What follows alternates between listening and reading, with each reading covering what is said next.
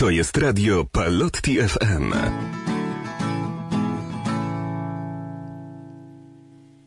Dobry wieczór, jesteśmy już z naszymi słuchaczami na antenie. Witam Was klasycznie Paweł Brzezinka i Kamil Szewko. dzisiaj porozmawiamy sobie o wielkiej osobie. Może nie wzrostem, ale zdecydowanie wielkiej w świecie kina. Powiemy o kimś, kto jest uważany za jednego z najlepszych aktorów wszechczasów. Powiemy o kimś, kto jest znany i pokoleniu mojemu i Kamila, czyli dość młodemu, i pokoleniu naszych rodziców, jeżeli nawet jeszcze nie dziadków. No ja bym dodał, że urodził się na Manhattanie. Jest on bardzo dobrym przyjacielem Martina Scorsese i Joe'a Pesciego. Dokładnie. W swoich filmach, w których grał, zgromadził ponad 2,2 miliarda dolarów box office'u. Tu nie chodzi oczywiście o jego dorobek, tylko o box office, jaki przyniosły jego filmy. I myślę, że po, po tych naszych podpowiedziach większość fanów świata kina już wie, że mówimy o Robercie De Niro. tak jest, legendzie kina, urodzonym już trochę temu, bo w 43, wychowywany w Małych Włoszech. Cóż więcej o nim można powiedzieć? No można powiedzieć na pewno, że mm, patrząc stereotypowo jest kojarzony z półświadkiem gangsterskim. A e, nic bardziej mylnego, jest to aktor, który jest e, po prostu nadzwyczajny e, w swoim pokoleniu i mia, ma na swoim koncie bardzo, bardzo, bardzo dużo dobrych ról. I za tę rolę również dostawał swojego czasu nagrody, prawda? Dostał dwa Oscary, tylko jednego Złotego Globa, ale dostał również 18 innych, między innymi satelitę otrzymał za swoje występy. No i pytanie, czy wszystkie y, nagrody, które otrzymał, to jest wystarczająco? Wiesz co, no kurczę, e, moim zdaniem, no właśnie nie, nie. E, moim zdaniem on o wiele więcej osiągnął i mimo, że jest doceniany przez e, wszystkich e, krytyków na świecie, to tych nagród troszkę brakuje w jego gablotce. No ja bym powiedział, może nie jestem aż takim specjalistą od nagród, ale uważam, że nadał tylu filmom takiego charakteru, że zdecydowanie więcej filmów może, w których on grał, powinno otrzymać nagród, jeżeli nie on osobiście. Na przykład taksówkarz, tak?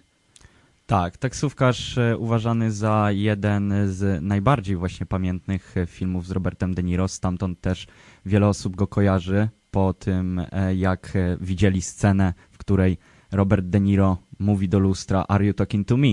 E, I on jest właśnie kojarzony bardzo z tą sceną, tak? Film sam w sobie też opowiada o bardzo ciężkim okresie dla Amerykanów, ponieważ je, był on świeżo wypuszczony po powrocie Amerykanów do ojczyzny po wojnie w Wietnamie. Przedstawia on losy po prostu żołnierza z syndromem PTSD, tak? czyli stresu pourazowego po prostu po wojnie. No właśnie myślę, że to tutaj e, dużo przesądziło, że ten film nie został obsypany nagrodami właśnie przez tamtejszą e, sytuację, przez sytuację historyczną, chociaż moim zdaniem zasłużył, pomimo, że wtedy, w tym roku, w swojej kategorii miał naprawdę dużego konkurenta i zwycięzcę Oscara, a był to Rocky. Rocky, dokładnie. Wielki film, każdemu też znany, no ale nie możemy umniejszać taksówkarzowi wielkie dzieło. Do dzisiaj zresztą uznawane za jedną z najlepszych ról De Niro. Na takich portalach jak Filmweb czy IMDb jest bardzo wysoko oceniany. Na Filmwebie, jeżeli dobrze pamiętam, przez społeczeństwo to jest ponad 9,5 średnia. No więc myślę, że to mówi samo przez siebie. No niestety, nie został nagrodzony, bo było była trochę przygnębiona y, atmosfera, że tak powiem, w Stanach i myślę, że to zaważyło. Ale było jeszcze, jeszcze parę innych y, filmów, których mógł, mógł zdecydowanie dostać y, mógł zdecydowanie dostać te nagrody, których no niestety nie dostał. Ale było też dużo filmów, za które mógł dostać, a które odrzucił. Tak, tych filmów jest e, nieskończona lista. Tak naprawdę e, są to naprawdę bardzo, bardzo duże produkcje, e, jak na swoje lata. Zostały one w zamian za niego obsadzane też wielkimi gwiazdami, ale dużo ludzi głowi się, jakby te filmy wyglądały mm, właśnie gdyby w tej roli pojawił się Robert De Niro, a mówimy tu o takich produkcjach jak na przykład Gangi Nowego Jorku, w których dostał propozycję gry głównej roli. E, W zamian e, został w niej obsadzony Daniel Day-Lewis, który za swoją rolę dostał Oscara. No i ciekawe, jakby to wyglądało z Robertem De Niro. No właśnie, miał bardzo dużo ciekawych propozycji, ale niektórych też dla mnie zdecydowanie szokujących. Dużym szokiem było, y, że był brany pod uwagę przez reżyserów i producentów i to tak bardzo na poważnie, żeby zagrał Jokera w filmie Batman. Koniec końców otrzymał tą rolę y, Jack Nicholson, która też była rzeczywiście świetną rolą i moim zdaniem Jack Nicholson odegrał tam świetnie swoje zadanie. Tak, e, to był taki moment, w którym właśnie mm, zarówno Jack Nicholson, jak i Robert De Niro pojedynkowali się ze sobą właśnie w rolach, które miały właśnie taki podtekst e, psychologiczny, bardzo głęboki. E, Był on też rozważany do doboru roli pierwszoplanowej w filmie Stanleya Kubricka pod tytułem Lśnienie. Ale Stanley Kubrick po obejrzeniu taśmy castingowej Roberta De Niro uznał, że jednak nie wpasuje się on w rolę tak psychicznie po prostu z złamanego osobnika. No właśnie y, też, y, też słyszałem tą historię i z mojej wiedzy, że tak powiem, wynika, że podobno tam też zaważyła rola y, De Niro w filmie właśnie wcześniej wspomnianym Taksówkarz.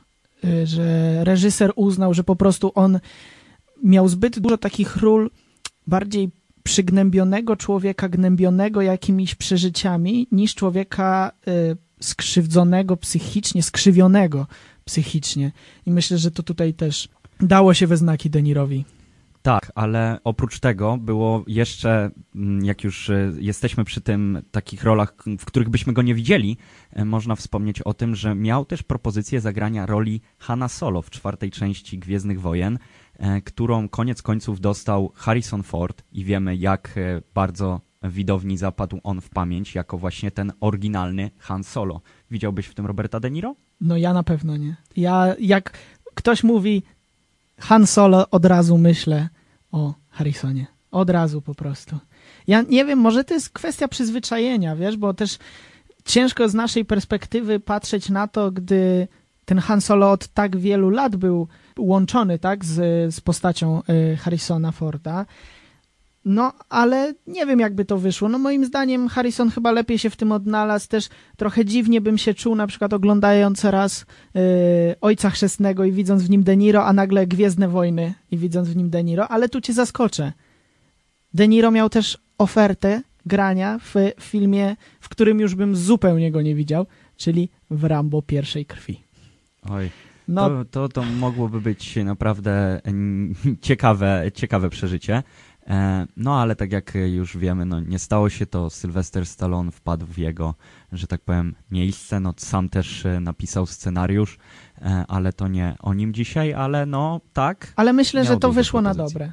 Myślę, że to wyszło na dobre temu filmowi, jednak Stallone zagrał twardziela takiego napakowanego w tym filmie, a jednak no, poczciwy De Niro, pomimo że jest niesamowity pod względem warsztatu aktorskiego, no nigdy żadnym właśnie Stallonem czy Schwarzeneggerem nie był z wyglądu, no. To prawda. E, Faktycznie nie był on e, z wyglądu nigdy jakoś tak e, agresywny czy właśnie jakiś niebezpieczny, ale był obsadzany przez prawie całą swoją karierę w właśnie rolach gangsterów, bezlitosnych gangsterów. No tylko, że moim zdaniem jakby grając gangstera nie musisz być wielkim macho, bo wystarczy popatrzeć na niesamowitą postać Joe'a Pesciego, który też wielki od zawsze gangster, w wielu, wielu filmach był gangsterem, a to jest mężczyzna, który jest y, no, na ulicy, gdybyśmy go spotkali, no niski, krępy facet, który tylko z twarzy wyglądał niebezpiecznie, więc myślę, że przy świecie gangsterskim to jest kwestia tego, żeby aktor potrafił wzbudzić taki respekt do siebie, co Denirowi udawało się moim zdaniem za każdym razem.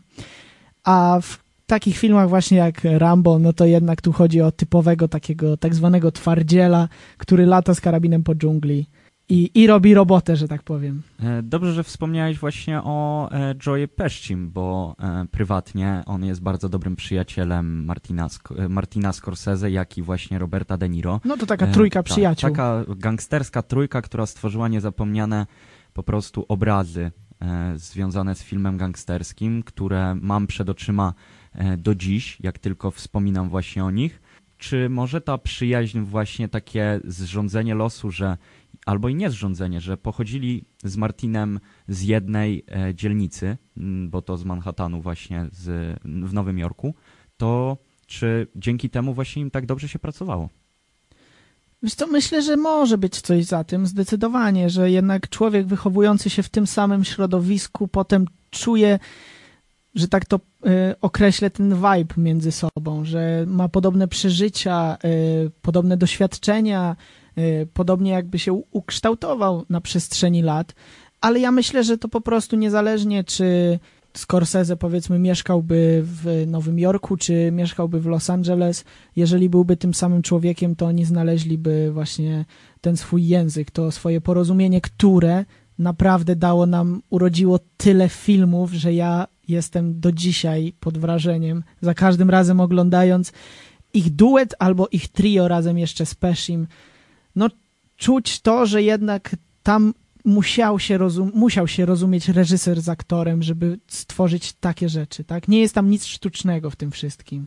Tak, ale e, warto też wspomnieć e, przy okazji właśnie nakreślania tej sylwetki naszym słuchaczom, że e, przez wielu e, Robert De Niro jest postrzegany jako e, aktor o włoskim pochodzeniu. I tak, tutaj nie jest e, wątpliwe to właśnie stwierdzenie, ponieważ w jednej czwartej był Włochem.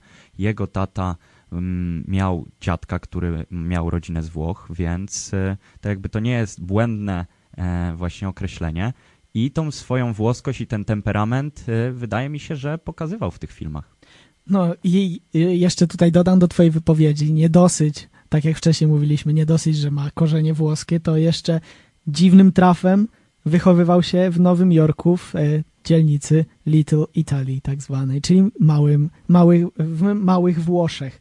No to jest ciekawe, to jest bardzo ciekawe zrządzenie losu rzeczywiście, ale tak, myślę, że to... Y, Myślę, że to mogło mu pomóc w graniu ról, w szczególności w Ojcu Chrzestnym, ale niesamowite też było y, przygotowanie do roli właśnie De Niro, który już od młodych lat, gdy chodził do akademii, jego właśnie wykładowcy uczyli y, go przygotowywać się do roli tako, takim sposobem, żeby się jakby wcielić w tą postać, żeby spróbować tak pożyć. I właśnie przed, y, przed produkcją Ojca Chrzestnego De Niro wyjechał na Sycylię przy, na dwa miesiące, jeżeli dobrze pamiętam, żeby uczyć się tamtejszego dialektu, kultury, sposobu życia, żeby po prostu czuć to. Tak, i tu właśnie poruszyłeś fajny temat, ponieważ e, wywodzący się właśnie z takiej e, szkoły, która wymagała jednak e, takiego odtworzenia postaci w bardzo, w bardzo to dobrym znaczeniu, takiego wczucia się, e, rozpatrzenia właśnie takich psychologicznych podtekstów, które postać właśnie daną pchały do tych decyzji. E, De Niro ma opanowane bardzo, bardzo dobrze. To jest jedna z jego właśnie wielu charakterystyk, takie dopasowanie się do roli. Tutaj chciałbym też y, nakreślić naszym słuchaczom, że nie przygotowywał się tak tylko do Ojca Chrzestnego, ale również do roli w filmie Taksówkarz. To myślę, że jest mniejszej, y, mniejszemu gronu naszych słuchaczy znane, ponieważ przed y, odegraniem właśnie słynnego taksówkarza jeździł na taksówce po 12 godzin dziennie. Do tego stopnia wczuwał się w to wszystko, żeby poczuć to zmęczenie, poczuć tą monotonię pracy, poczuć te nerwy za kierownicą w Nowym Jorku, co łatwe nie jest, bo to jest olbrzymie miasto.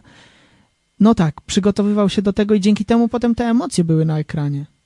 Tak, właśnie e, tak jakby odnalazł swoją postać w tym wszystkim, wczuł się w to przez trzy miesiące jeżdżąc dzień, dzień po 12 godzin, e, dzięki czemu mógł jeszcze bardziej wiarygodnie odwzorować właśnie postać, która nie dość, że e, zmagała się właśnie z stresem pourazowym, którego nabawił się na wojnie w Wietnamie, to jeszcze cierpiał na bezsenność, przez co musiał znaleźć dopasowaną pracę do swojego życia, a taksówka i nocna jazda idealnie pasowała.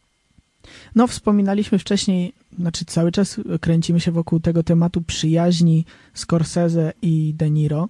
To widać zresztą na niejednej gali, bo na, i na Złotych Globach, i na Oscarach bardzo często siedzą albo obok siebie, albo przynajmniej niedaleko, albo przy jednym stoliku, bo to na Złotych Globach przy stolikach się siedzi.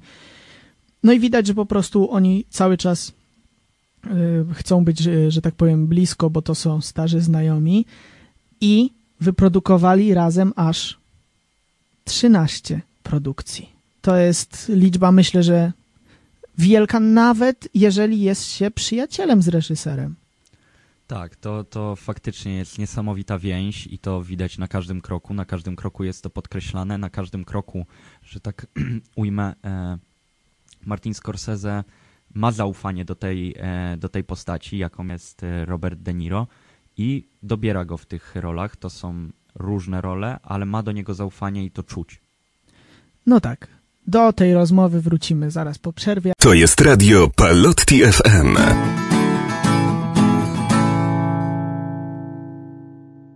No i witamy z powrotem znowu na antenie. Tak, i e, przed przerwą e, mówiliśmy właśnie o oddaniu do ról, jakie właśnie ma poświęcenie Robert De Niro. To warto by było właśnie dociągnąć tą sytuację a propos jego roli w Wojcu Chrzestnym 2, e, w której odtwarzał właśnie rolę Vito Corleone. Trzeba wspomnieć o tym, że był on i jest dalej jedynym aktorem razem z Marlonem Brando, którzy dostali Oscara za odgrywanie tej samej postaci. No myślę, że to ujmę to tak w poważne słowo, ale myślę, że możemy tego użyć. Historyczne wydarzenie. Obydwaj odgrywali tą samą osobę, a obydwaj otrzymali Oscary za to. Chociaż to jest też ciekawe, obydwaj dostali Oscary za to samo, a nieraz na ścieżce swoich karier ze sobą rywalizowali, że tak powiem. Podbierali sobie role nawzajem i starali się jedne, jeden drugiego prześcignąć. Tak, to jest e, niesamowite, bo mm, tak jakby to było chyba takie małe marzenie Roberta De Niro, ponieważ e, jak on zaczynał, dopiero stawiał swoje pierwsze kroki, to e, jego mentorem, jego autorytetem, na którym się wzorował na, podczas swoich początków w szkole aktorskiej, był Marlon Brando, co wielokrotnie podkreślał w wywiadach. I może to wszystkim się zdać bardzo dziwne, ale mieli tylko jeden raz okazję do zagrania wspólnie w filmie. Był to właśnie film z 2001 roku pod tytułem Rozgrywka. Tak, no chociaż mówi się, że nie powinno się poznawać swoich idoli, on podobno bardzo dobrze wspomina. Yy, oglądałem sobie wywiad z nim właśnie po tym filmie, jak to było współpracować ze swoim idolem. No i powiedział, że niesamowite dla niego przeżycie, bo nieważne jaki był Marlon Brando, różne o nim chodzą pogłoski w, w Hollywood. Niesamowity warsztat aktorski, który na pewno przysłużył się w jakimś stopniu e, Denirowi właśnie do tego, że miał taką poprzeczkę, do której chciał właśnie, chciał bardzo, bardzo chciał dążyć i myślę, że spokojnie możemy powiedzieć, że dotarł do tej poprzeczki na pewno.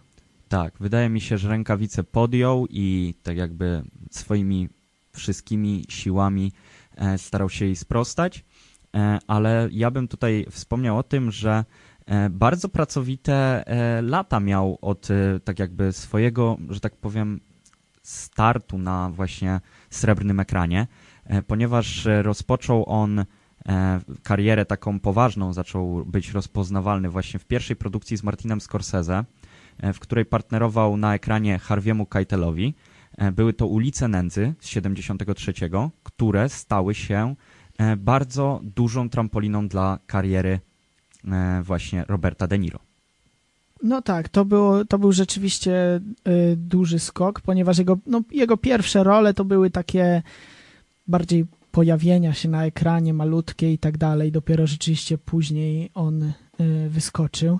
No i wiadomo, już rok później po nagraniu ulic, znaczy po premierze ulic Nędzy właśnie zagrał w drugiej części Ojca, Ojca Chrzestnego i wtedy jakby trampoliną dla niego były ulice Nędzy, a nie wiem, rakietą w kosmos nagle się okazał Ojciec Chrzestny, ponieważ młody aktor, który nagle został obsypany takimi komentarzami krytyków, takimi pozytywnymi, że coraz, coraz więcej tych propozycji było No. ze strony reżyserów. Masz rację, następny od razu się trafił taksówkarz, który też e, sprostał, że tak powiem, oczekiwaniom krytyków, a następne filmy były coraz to, coraz to większe i kariera Roberta De Niro nabierała takiego rozpędu, że wydaje mi się, że on chyba tego do końca nie przewidział, bo wpadły mu e, na przestrzeni paru lat e, kolejne filmy takie, które zapadły właśnie wielu w pamięć, a były to na przykład, e, był to na przykład Łowca Jeleni, mm, który przez wielu też jest e, określany jako jeden z najważniejszych właśnie filmów związanych z wojną w Wietnamie.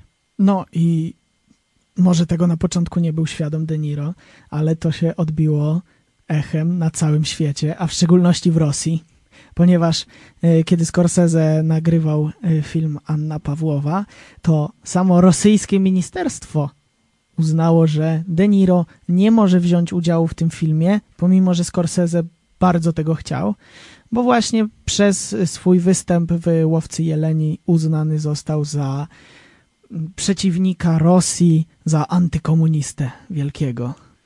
Tak, no wiadomo, jak jednym e, się film spodoba, to są też osoby, które jednak będą miały do tego jakieś e, subiekcje. No ale musiał z tym e, walczyć i tak jakby się nie poddał, bo raptem dwa lata później udało mu się zagrać w kolejnym filmie Martina Scorsese pod tytułem Wściekły Byk, w którym przedstawiał właśnie e, biografię mm, Jake'a LaMoty, czyli boksera.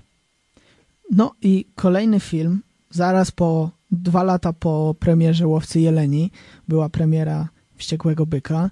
E, Sam oglądałem ten film w zasadzie niedawno, bo uznałem, że chcę się przybliżyć do, troszeczkę do tej starszej kinematografii. No i uważam, że nagrody, jakie zebrał za ten film, były zdecydowanie zasłużone. Tak, e, ja też powiem Ci, że niedawno oglądałem ten film, e, ale on ma coś innego niż Rocky, który traktuje o podobnej tematyce, ponieważ przedstawia on też życie jakiegoś boksera, fightera. E, Natomiast różnicę właśnie Wściekły Byk ma w tym, że jest on nakręcony cały czarno-biało. E, W bodajże środku filmu jest tylko wstawka z wesela, która jest nagrana kolorową kamerą. Była ona w ogóle nagrywana właśnie e, przez Martina Scorsese tam po prostu tak dodatkowo i e, znalazła swoje miejsce w filmie, ale tak to jest właśnie cały czarno-biały i wydaje mi się, że to właśnie go wyróżnia. No, zresztą sam zamysł całego filmu był zupełnie inny niż Rocky, bo Rocky był ty, takim American Dream. On był od człowieka, od, od zera do bohatera. Tak? Człowiek, który sobie latał po, po dzielnicy, nagle stał się wielki, a tutaj było zupełnie inaczej. Tutaj inaczej się potoczyła historia. Nie chcę spoilerować tutaj naszym słuchaczom, ale zdecydowanie ten film jest do, jest do obejrzenia, bo pomimo, że y, jest czarno-biały, tylko jedna scena jest kolorowa, jest to film z 80 roku, to może być takie nie, niezbyt zachęcające, w szczególności dla młodszych słuchaczy, no ale to jest film, który naprawdę trzeba obejrzeć, przynajmniej raz. Tak, tym bardziej, że e, trzeba wspomnieć o poświęceniu, jakie e, do tej roli podjął Robert De Niro, ponieważ e, zyskał on na wadze 27 kg. E, tak, tak, to żadna pomyłka. E, dzięki czemu e, zyskał on miano właśnie tytułu w księdze Guinnessa jako aktor, który przytył najwięcej do roli. Dzierżył on tą, że tak powiem, ten rekord przez dłuższy czas, ale został on przebity przez Vincenta de Onforio, który do roli w Full Metal Jacket Stanleya Kubricka przybrał na wadze 30 kg.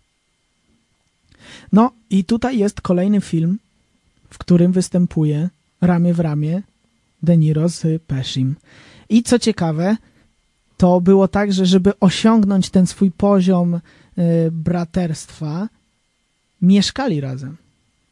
To myślę, że nieczęsto się zdarza, w szczególności kiedy jest się aktorem znanym na całym świecie, zarabiającym duże pieniądze, żeby nagle ktoś chciał się wprowadzić do, że tak powiem, współaktora, pomimo, że byli znajomymi, to nadal.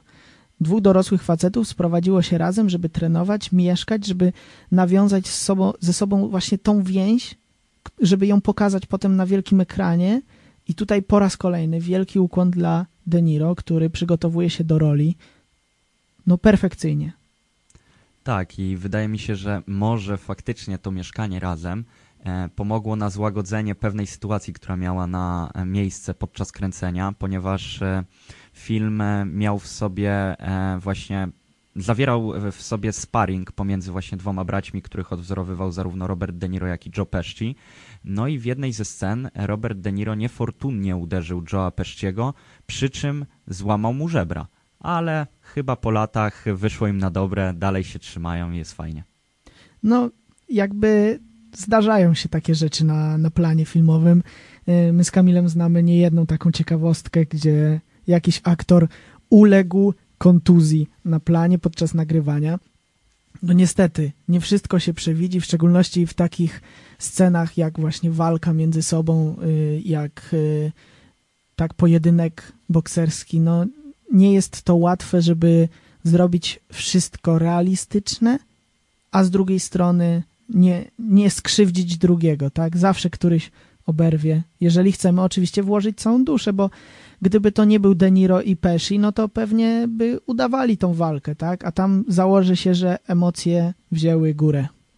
Tak, e, i, i to właśnie świadczy o tym, że no, czego się nie robi właśnie dla odwzorowania roli, dla właśnie wiernego oddania bohatera, który jednak no, żył w naszych czasach. Jest to prawdziwa postać i mm, Robert De Niro właśnie tutaj moim zdaniem pokazał, że chce jak najwierniej po prostu odwzorować tą postać bez żadnych e, przejść na skróty i e, właśnie to zaowocowało takim, takim incydentem, który chyba jest wpisany w ich zawód, ale to, to tak jakby chyba nic nie zmieniło, ponieważ e, Robert De Niro dostał za rolę Oscara, więc chyba wszyscy byli szczęśliwi.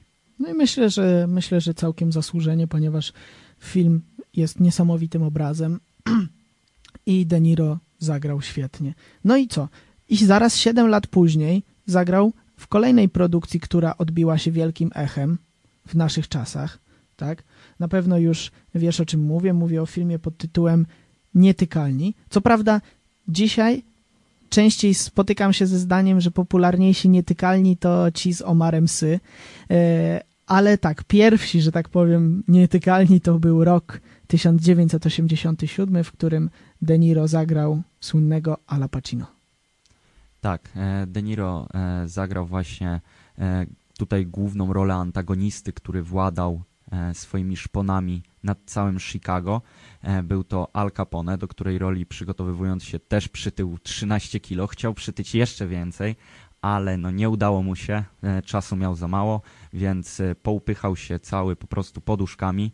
No i wyglądał, no naprawdę, naprawdę bardzo podobnie, jeśli widzowie zobaczą właśnie film, o którym wspominamy i porównają go ze zdjęciami Ala Capone właśnie z Wikipedii, naprawdę e, po prostu wpadną w szok.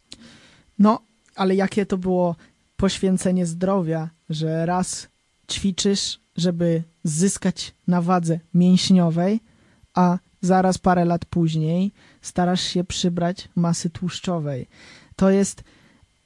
Niewielu dzisiejszych aktorów ma coś takiego, że aż tak chcą się poświęcić. Tutaj duże ukłony dla jednego z ulubionych aktorów Kamila, który się tak samo przygotowuje, ale o nim będziemy rozmawiali kiedyś. E, No, mnie to osobiście cały czas, e, cały czas mam duże oczy, jak słyszę o tym, jak, jakie metamorfozy przechodził De Niro, żeby przygotować się do postaci, które miał przedstawić na wielkim ekranie. Tak, e, ale to jakby tak w kółko zaczął już wpadać e, powoli właśnie w ten, w ten taki schemat e, ról gangsterskich, tak? No bo mamy już e, taksówkarza, w którym no co prawda nie był on wyraźnym gangsterem, on tam rozprawiał się z gangsterami, ale miało to już jakiś zalążek. W ulicach nędzy był on już właśnie pełnoprawnym gangsterem. E, Potem przychodziły coraz to kolejne filmy. E, Na przykład dawno temu w Ameryce było jeszcze po drodze, czyli film Sergio Leone, Tak w którym grał postać e, Nudelsa. Był on też właśnie gangsterem. Fajna taka epopeja e, gangsterska, przedstawiona bardzo ciekawie. Mm, No i tak troszkę nie wiem, czy to nie był właśnie początek, ten początek lat 80., że on zaczął być gangsterem. No i później y, początek lat 90. już chyba bardziej nie mógł przypieczętować tej łatki gangstera, kiedy zagrał słynną rolę w Chłopcach z Ferajny Jimmy'ego Conwaya. Tak, rola Jimmy'ego Conwaya e, i jego, że tak powiem, wspólne, jego, jego kumple z obsady, czyli e, Joe Pesci i właśnie Ray Liotta, którzy odwzorowali właśnie trójkę gangsterów i historie, które im się przytrafiały. No, jest to obraz gangsterski chyba, no, jak tak sobie wspominam, to jeden z najbardziej popularnych. No ja myślę, że jeden z pierwszych może poza takimi filmami jak Ojciec Chrzestny, tak? I gdy mówi się o filmach gangsterskich, no to jednym z pierwszych tytułów to są właśnie Chłopcy z Ferajny, bo perfekcyjnie oddaje właśnie ten klimat gangsterów, z którymi się dorasta, z którymi wchodzi się właśnie w układy. Y, no tak, to jest, to jest ten półświatek, y, który niesamowicie jest pokazywany przez y, De Niro. No i pięć lat później powstał jeden z moich ulubionych filmów, jeden z moich ulubionych występów De Niro. Kamil, ty pewnie się domyślasz, ale przybliżmy słuchaczom. No, było to kasyno na pewno. Tak, dokładnie. Było to kasyno. Film, który, że tak y, ujmę to, trafił przed moje oczy zupełnie przypadkiem, bo podsunął go y, mój starszy brat. No i jak zacząłem go oglądać, to byłem po prostu w niebo wzięty. De Niro, grający Ace'a, Mistrzostwo Świata, Joe Pesci, który przez cały film pokazał niesamowitą metamorfozę gangstera. No, wiele nazwisk się tam pojawiało. Nie będziemy się teraz na tym skupiali, ponieważ nie o nich rozmawiamy, ale moim zdaniem tam jakby y, De Niro mógł pokazać już, że nie jest gangsterem, który się dopiero wchodzi w ten cały półświatek, tak jak to było y, w, w Ojcu Chrzestnym, gdzie grał właśnie młodego, gdzie w Chłopcach z Ferajny też nie był jeszcze takim bossem największym ze wszystkich. No tutaj już w kasynie on był tym najważniejszym. On zasiadał w zarządach, on dyktował warunki, on zarządzał kasynem. To była już wielka postać i to też pokazuje, że De Niro dorastał wraz ze swoimi rolami, że z roku na rok grał zupełnie inne, może nie zupełnie inne postacie, ale właśnie dojrzewające postacie, tak? One się zmieniały, one nabierały doświadczenia. Tak, e, e, i wcześniej jeszcze e, właśnie taką widać jego właśnie wyraźną przemianę, taką zarysowaną, która, tak jak właśnie wspomniałeś, wraz z wiekiem dochodziły mu coraz to nowe umiejętności gangsterskie, można powiedzieć, bo jak właśnie to ma miejsce w prawdziwych takich rodzinach mafijnych, to po prostu on się piął w górę wraz ze swoim wiekiem, nabierając doświadczenia, awansował. I tym przyjemnym akcentem zapraszam na przerwę. To jest radio Palotti FM.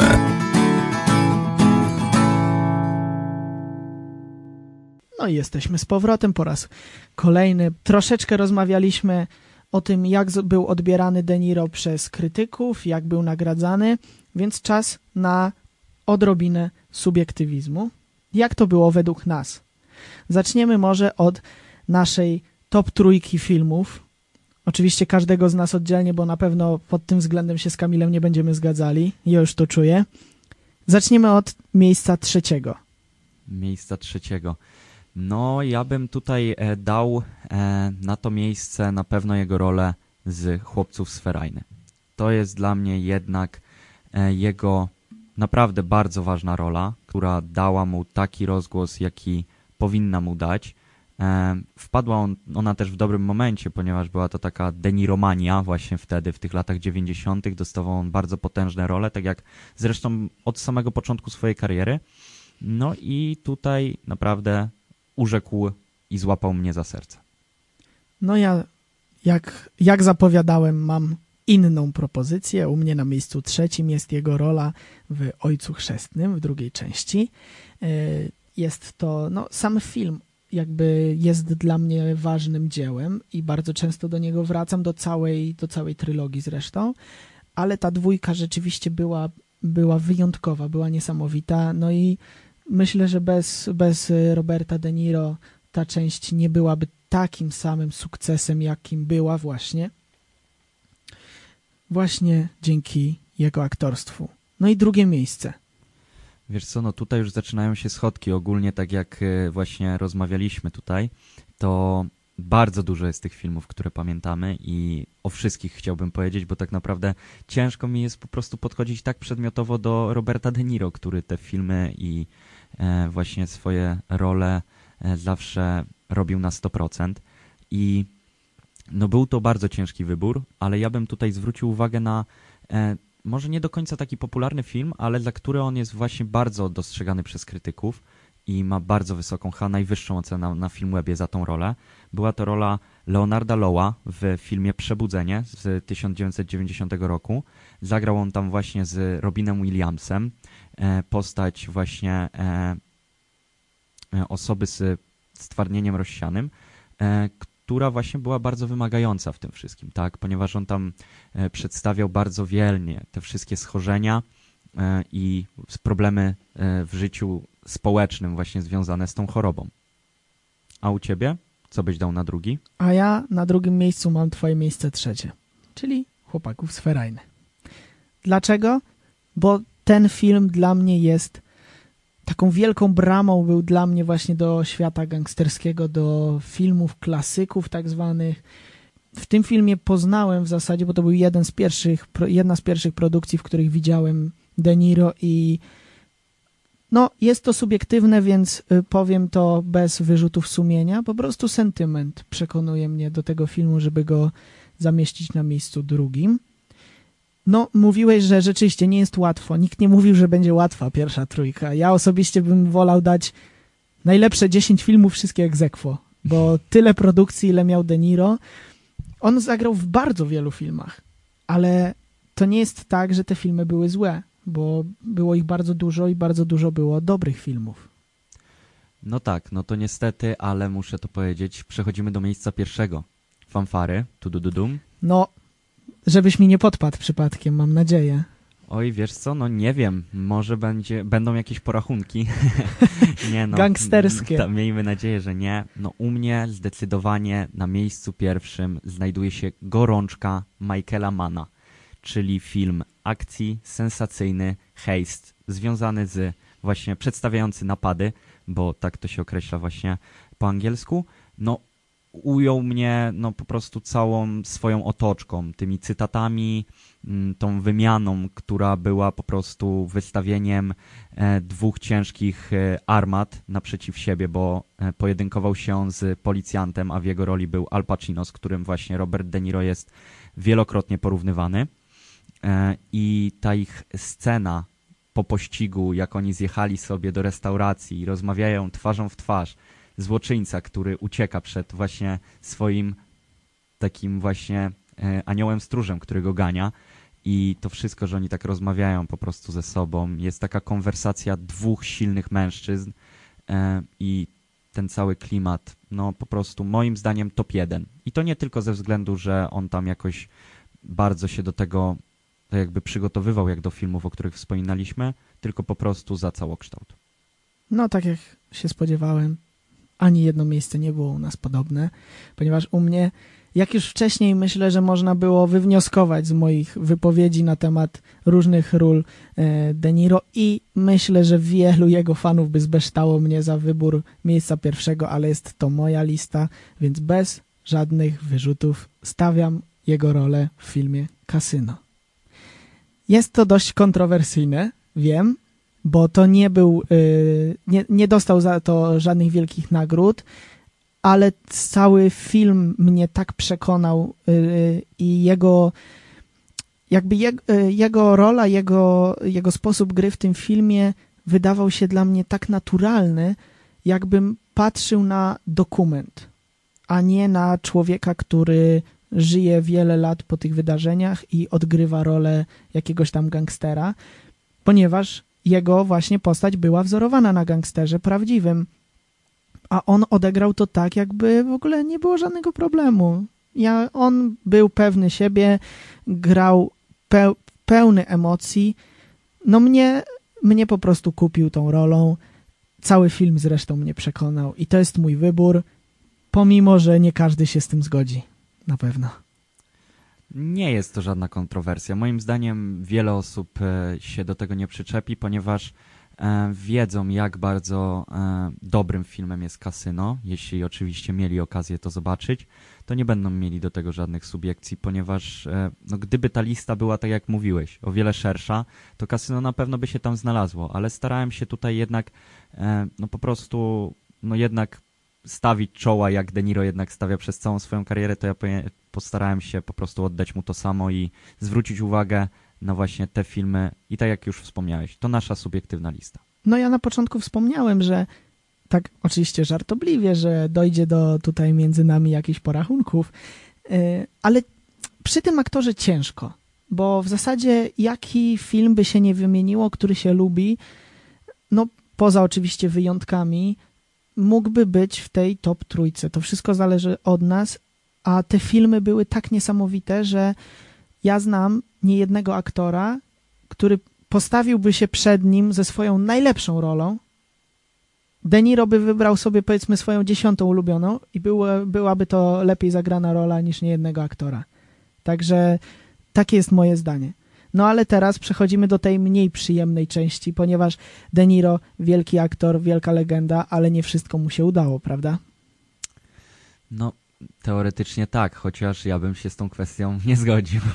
No, ja tutaj całkowicie y, mam czyste sumienie mówiąc, że nie wszystko mu się udało, ponieważ według mnie najgorszym jego filmem, a dokładniej dwa jego najgorsze filmy, tutaj mam egzekwo. Jeden to jest y, niedawny film Wojna z dziadkiem. No dla mnie to było troszeczkę poniżenie tak wielkiej osoby, która gra dziadka w dość, no przynajmniej moim zdaniem, nieśmiesznym filmie, który był taką trochę, no nie wiem, parodią tego, że on niby był takim gangsterem i tak dalej, a nie potrafił sobie poradzić z małym dzieckiem. A film drugi, który ma egzekwo na najgorszym, to jest film Wielkie Wesele, bo po prostu moje, moja opinia na temat tego filmu to jest, że Śmietanka, jednych z najlepszych hollywoodzkich aktorów, naraża na szwank swoją karierę, żeby wystąpić w jakimś dziwnym festiwalu nieśmiesznych żartów i jakichś wyniosłych, patetycznych przemów, które nic nie wnoszą. No, ciekawe spostrzeżenie. Ja tutaj się przyznam bez bicia, zakryję się tarczą i powiem, że jednak podnoszę białą flagę i nie określę najgorszych filmów De Niro. Zgodzę się z twoimi produkcjami, bo naświetliłeś mi je teraz. Nie miałem ich kompletnie w głowie, bo jednak mając y, na ustach nazwisko De Niro, to jednak mam w pamięci same najlepsze role i ciężko mi było przypomnieć sobie jakieś jego słabe występy. E, dlatego ja e, nie będę tutaj określał najgorszych ról, ponieważ naprawdę, naprawdę kocham go całym sercem. No mi też rzeczywiście serce pękało mówiąc o tym, że, że jakąś rolę no nie wyszło mu, ale może tak. Nie tyle, co mu rola nie wyszła, co nie podobał mi się ten film i uważam, że pewne rzeczy mógł sobie odpuścić. Tak, i patrząc na jego całą karierę, no przeszliśmy ją powierzchownie, tak jak mówiliśmy, spędzilibyśmy tu naprawdę bardzo dużo czasu, żeby to wszystko określić, e, ale no można stwierdzić, że jest to aktor kompletny, ponieważ e, nie boi się on podejmować żadnych wyzwań związanych z przygotowaniem do roli, do odwzorowania właśnie dobrze swojej postaci. Gra on w różnorakich gatunkach, ponieważ są to filmy obyczajowe, filmy akcji, sensacyjne, gangsterskie, kryminały, thrillery.